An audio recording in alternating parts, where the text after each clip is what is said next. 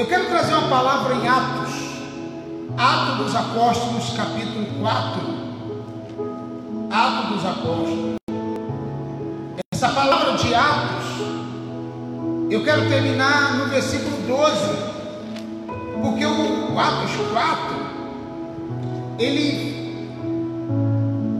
E o versículo 12 fala de um. De um. De um versículo que eu sempre uso quando eu falo de salvação, quando eu falo de vida eterna. A igreja precisa estudar muito sobre salvação, sobre vida eterna. E no versículo 12 do capítulo 4 de Atos, diz assim: Porque em nenhum outro há salvação também debaixo do céu nenhum outro nome há pelo qual devamos ser salvos. Vou, dizer, vou ler de novo. Porque não há salvação em nenhum outro, ou então em nenhum outro há salvação, debaixo do céu não há nenhum outro nome dado aos homens, pelo qual devamos ser salvos. A salvação só em Jesus. E Pedro, quando falou essa palavra, lá no Sinédrio, ele arrumou um monte de problema. Hoje, se a gente falar para alguém assim, não há salvação fora de Jesus, você sabe que ainda tem gente que não consegue entender essa palavra? Ele acha que a salvação ela vem de todas as formas, de todas as maneiras. Basta a pessoa fazer bondade, basta a pessoa fazer coisas boas, basta a pessoa ser boa de coração, está salva. Mas na salvação, ela não é pela bondade das pessoas. A Bíblia diz que a justiça do homem para Deus é como trapo de imundícia. E se você estudar, vou falar aqui agora o que, é. 64, 6. Se você estudar o que é trapo de imundícia, você vai ficar escandalizado. Eu sei o que é, pastor, você também sabe, e alguns irmãos também. Vai lá para o dicionário. O que quando a Bíblia fala de trapo de imundícia, o que, que significa? A nossa justiça é como trapo de imundícia diante de Deus. Tá, gente? Nenhum homem pode se justificar a si próprio. Nenhum homem pode dizer que está salvo dele próprio. Nenhum homem. Nenhuma pessoa se justifica diante isso é muito forte. Por isso, nenhum outro, em nenhum outro há salvação. E tem gente que fala assim: não, eu não faço mal a ninguém. Tem gente que fala assim, por exemplo, eu estava com o pastor Ozia hoje, a gente passou a metade do dia junto, aqui na igreja, saímos. Tem gente que fala assim, eu, eu, eu escutei uma pessoa falando, ele estava tomando cerveja. Aí a cerveja dele caiu. E começou a cair no chão. É, entornou. Aí o outro dizendo: Ó oh, rapaz, está deixando o ouro cair no chão. Está estragando o ouro. Ele chamou a cerveja de ouro. Aí ele pegou rápido. Então as pessoas eles valorizam o que na verdade não tem valor. Eu estava falando hoje que as pessoas hoje em dia eles trabalham de segunda a sábado, um exemplo, ou de segunda a sexta, e depois vão beber e justificam que vão beber e falam assim, eu tenho direito de beber, eu trabalho a semana inteira. Eu tenho direito. Porque eu trabalho. Eu não faço mal a ninguém. E ele vai se auto-justificando. ele vai se auto se justificando, dizendo eu tenho direito. Como que diz assim, Deus compreende, Deus sabe. Querido, não há salvação fora de Cristo. Não adianta você ser uma pessoa boa, uma pessoa amável, uma pessoa educada, uma pessoa sincera, uma pessoa honesta, se Jesus não tiver na tua vida. O apóstolo Paulo, junto com João, eles tinham sido presos, porque no capítulo 3 de Atos, eles estavam indo para a oração na hora nona, e um paralítico pediu esmola. E ele estendeu a mão e Pedro e João, fitando os olhos nele, disseram: Não temos ouro, não temos prata, mas o que temos, isso te dou. Em nome de Jesus, o Nazareno, levanta e anda. Aquele homem levantou e entrou pelo templo adentro, exaltando o nome do Senhor. Naquele momento houve um grande reboliço, uma grande, uma, um grande reboliço, e Pedro e João acabaram sendo presos e levados ao Sinédrio.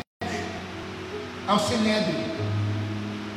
No capítulo 4, versículo 1 diz assim: Enquanto Pedro e João estavam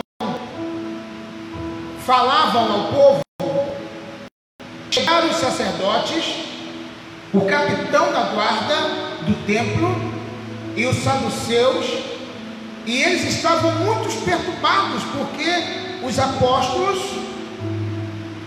estavam ensinando o povo a e proclamando em Jesus a ressurreição dos mortos. Na hora que Pedro estava pregando, estava falando que havia ou ia haver uma ressurreição dos mortos. Agarraram Pedro e João, e como já estava açoitar, açoitando, os colocaram na prisão até o dia seguinte.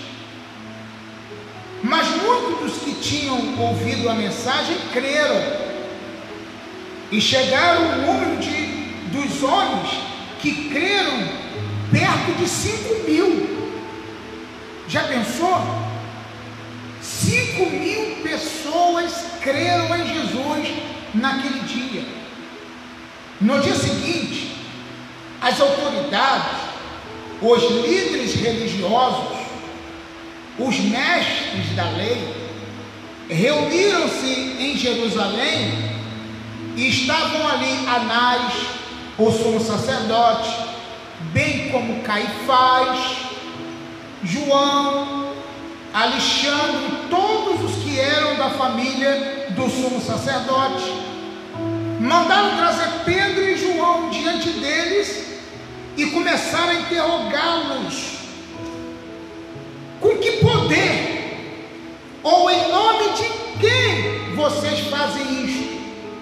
perguntaram: em nome de quem vocês fazem esses sinais, esses milagres? Ou com que autoridade vocês fazem isso? Então Pedro, cheio do Espírito Santo, lhe disse: autoridades, líderes do povo, visto que hoje somos chamados para prestar contas de um ato de bondade em favor de um aleijado, sendo interrogados acerca de como ele foi curado. Saibam, ó senhores, e todo o povo de Israel, que por meio do nome de Jesus Cristo, o Nazareno, a quem os senhores crucificaram, mas a quem Deus o ressuscitou dos mortos. Este homem está ali curado diante dos senhores. Este Jesus é a pedra que vocês, construtores, rejeitaram e que se tornou a pedra angular, ou a pedra de esquina. Versículo 12 é o que eu queria chegar. Porque em salvação. Olha, querido, eles presos, açoitados, chicoteados, disseram em alto e bom som: Não existe salvação em nenhum outro, porque debaixo do céu nenhum outro nome há dado entre os homens pelo qual devamos ser salvos. Aleluia.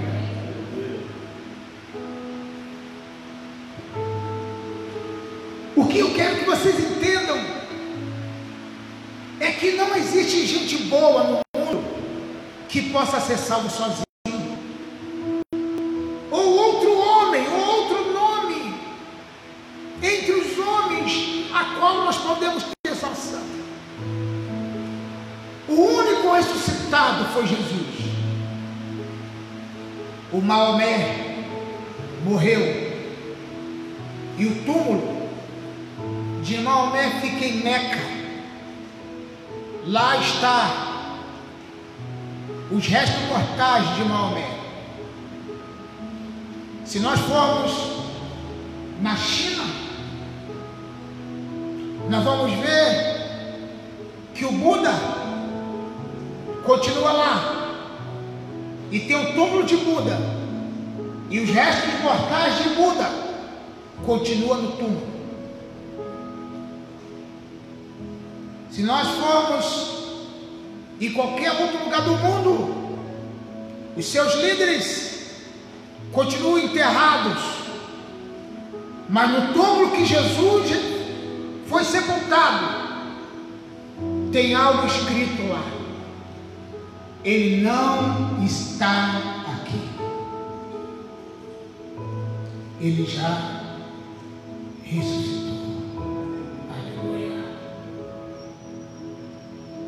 Não existe outro. Pedro, João, com alto e bom som, disseram: Este Jesus, versículo 11. A pedra que vocês, construtores, rejeitaram e se tornou a pedra angular, não há outro não há outro debaixo do sol. Não há outro nome dado entre os homens pelo qual devamos ser salvos. A salvação somente em Cristo. A salvação somente em Jesus.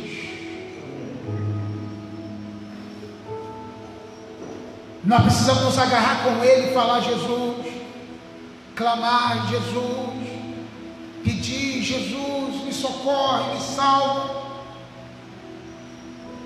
Versículo 13 diz: Vendo a coragem de Pedro e de João, percebendo que eram homens comuns, olha só, eles percebendo que eles eram homens comuns e que sem instrução ficaram admirados e reconheceram que eles haviam estado com Jesus. Quando você lê na Bíblia, eles não tinham instrução, instruções, ou eram homens indoutos, não significa que eles eram analfabetos, tá, gente? Eles não eram da linhagem dos sacerdotes, dos saduceus, eles não tinham a cultura dos saduceus, dos sacerdotes, mas eles tinham a cultura de Cristo, amém? Por isso eu sempre digo, você que é de Cristo, não baixa a tua cabeça para nada não. Ah, eu não sei nada. Sabe sim, você sabe de Jesus. Você é doutor em Cristo, amém? Você é sábio em Jesus. E a Bíblia fala que eles vendo a coragem dele, de Pedro e João, percebendo que eles eram homens comuns e sem instrução, sem a instrução deles, ficaram admirados e reconheceram que eles haviam estado com Jesus. E como podiam vê ali com eles homens que foram curados, o homem que fora curado, nada podiam dizer contra eles. A prova ali. O aleijado, que era colocado na porta do templo todo dia, agora estava ali de pé, curado. Contra fatos não tem argumento. Eles poderiam falar, é mentira, mas eles sabiam que o homem era aleijado. Todo mundo sabia. Todo mundo sabia que o homem não andava, agora ele estava em pé, inclusive eles. Assim, ordenaram que se retirasse do sinédrio. Vai, vai, vai, vai embora daqui. E começaram a discutir, perguntando entre eles lá: que faremos com esses homens? Todos os que moram em Jerusalém sabem que eles realizaram um milagre notório e que não podiam negar. Nós não podemos negar a cura desse aleijado. Todos nós sabíamos que ele era aleijado de verdade.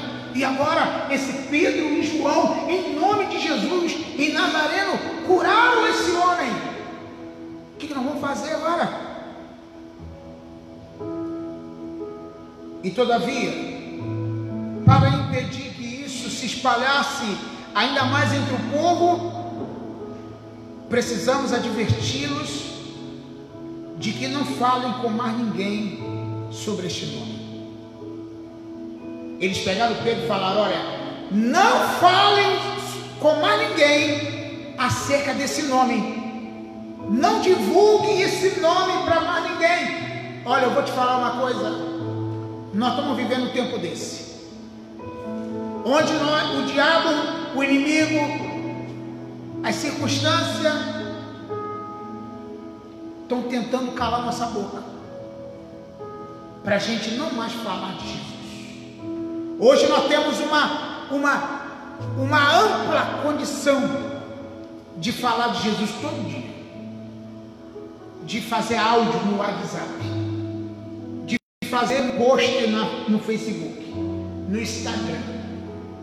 Nós podemos abrir a boca e pregar Jesus, Jesus, Jesus, Jesus. Mas o diabo está impedindo muita gente de falar de Jesus. O Pedro e João foram impedidos, ameaçados. Não fale desse nome aqui. Não fale desse nome para mais ninguém. Então chamamos novamente, ordenaram-lhe que não falassem, nem ensinasse em nome de Jesus. Não falem, não ensine em nome de Jesus, senão vocês vão ser presos. Versículo 19 diz: Mas Pedro e João responderam. Olha só o que responderam. Julguem os senhores, mesmo se é justo aos olhos de Deus, obedecer aos senhores e não a Deus. Julguem. Julguem entre vocês mesmos. Se qual que é melhor, obedecer aos senhores ou obedecer a Deus? Por não podemos, versículo 20, não podemos deixar de falar do que vimos e ouvimos. Não podemos deixar de falar vimos e ouvimos. Depois de mais ameaças, de mais ameaças, eles o deixaram ir. Não tinham como castigá-los porque todo o povo estava louvando a Deus pelo que aconteceu. Pois o homem que fora curado milagrosamente tinha mais de 40 anos de idade. Sabe o que significa isso? Ele era de maior e ele testemunhava de si próprio. Se esse homem fosse um homem de menor idade, ele não teria álibi suficiente para testemunhar sobre a sua própria cura. Mas como a, o, o, o passando de 40 anos, ele já era praticamente uma pessoa muito idônea e não tinha como negar o testemunho de uma pessoa com mais de 40 anos. E ninguém podia dizer que era mentira daquele homem, até porque todo mundo sabia que ele era aleijado de verdade. Deixaram ele, eles irem embora.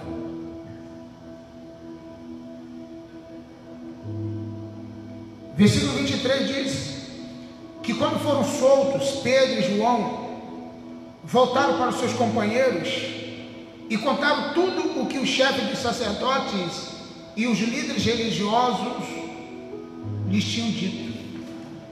Ouvindo isto, levantaram juntos a voz a Deus, dizendo: Ó oh, soberano, tu fizeste céus a terra e o mar, e tudo que nele há.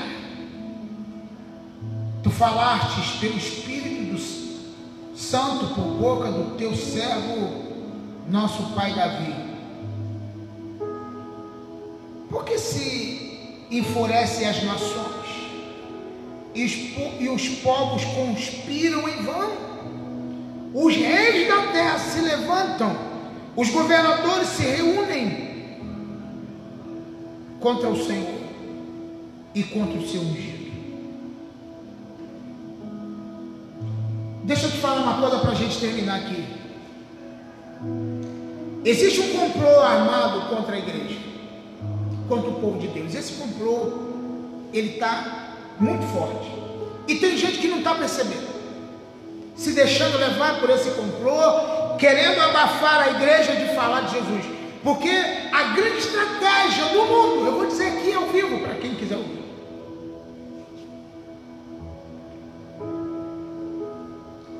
Ideia de paralisar tudo não é paralisar tudo, é paralisar a igreja.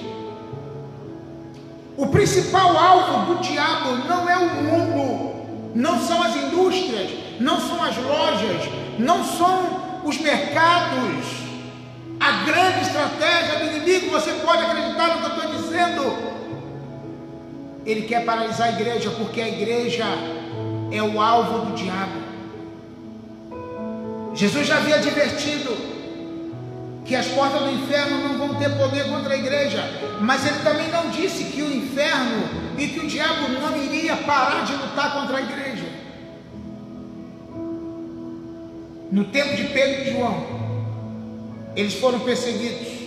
Se você ler o texto e vai caminhando até no capítulo 5, você vai acabar vendo que por causa da cura de Atos 3, por causa do interrogatório que estiveram em, em Atos 4, Pedro realmente foi preso e Tiago foi morto e Pedro ia ser morto na Páscoa. E você vai vendo aquela trama toda, porque matando o líder mata tudo. A Bíblia diz: ferirei o pastor e as ovelhas se dispersarão.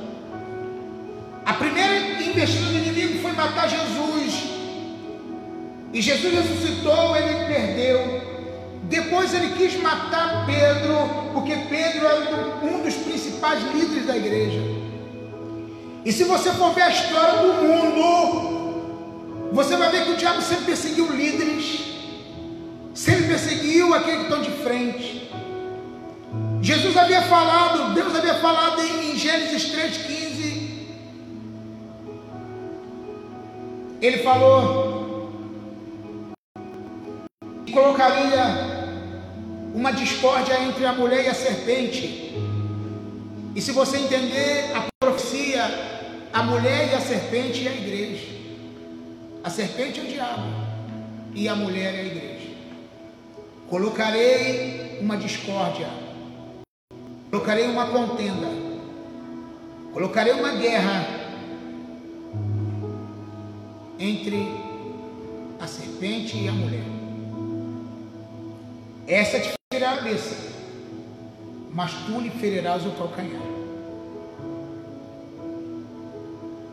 De lá para cá o diabo começou a pensar: quem é esse fruto da mulher, descendente da mulher, semente da mulher que vai ferir minha cabeça? Eu, hein? Quem é, quem é esse? Vou acabar com todos eles. No decorrer da história, você vai ver que Satanás pensou que muitos líderes seriam o Messias. Ele pensou que Moisés seria o Messias. Tanto é que ele queria o corpo de Moisés.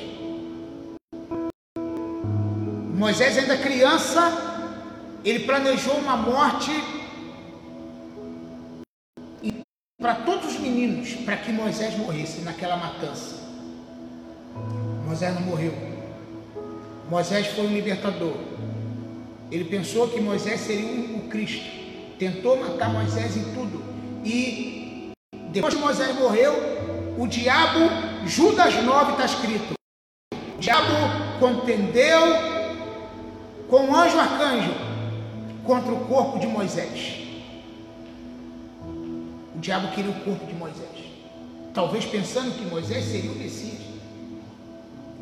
No decorrer do tempo, você vai ver que quando Jesus nasceu, o Herodes mandou matar todos os meninos de dois anos para baixo, para mais uma vez tentar matar o Messias.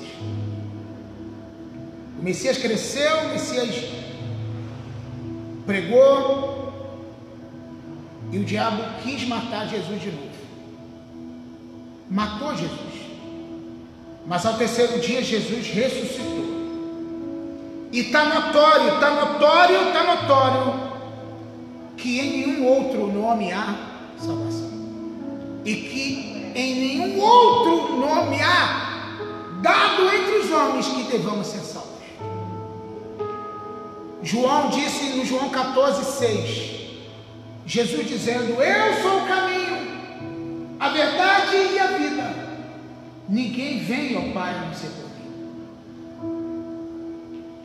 João Batista, quando viu Jesus, ele apontou para Jesus, mostrou para o discípulo e disse: Ei, o poder de Deus, que tira o pecado do mundo. Paulo escrevendo aos Romanos, capítulo 3, versículo 23.